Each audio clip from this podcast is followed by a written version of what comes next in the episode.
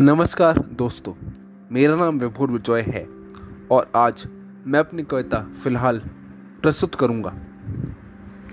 ये एक ऐसे आशिक के बारे में है जो अपने प्यार से से फ़िलहाल तो जुदा है और अपने प्यार की खोज में है। वो ज़माने की सारी बंदिशों से लड़ने के लिए तैयार है अपने प्यार को पाने के लिए। तो प्रस्तुत है फ़िलहाल। रेत की नाव लेकर चला था मैं उसकी प्यार की छाव पाने के लिए।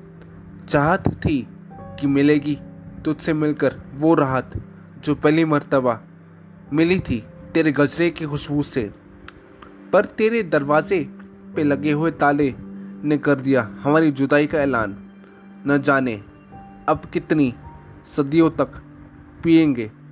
ये तन्हाई का कड़वा घूट जो लगता है मुझे कालकूट से भी ज़्यादा भयानक।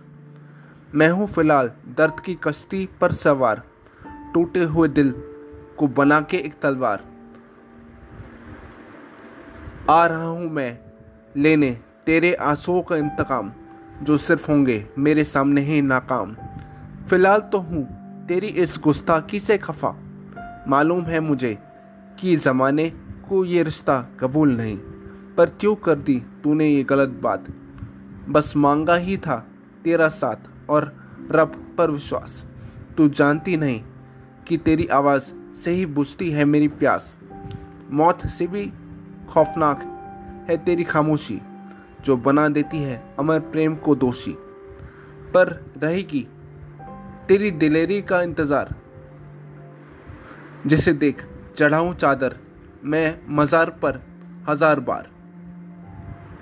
फ़िलहाल तो काट रहा हूँ इन डरावने बादलों के साथ ये लंबी रातें। कुछ कर, ऐसा तो कमाल, जिससे सुनने को मिले, फिर से तेरी मीठी बातें।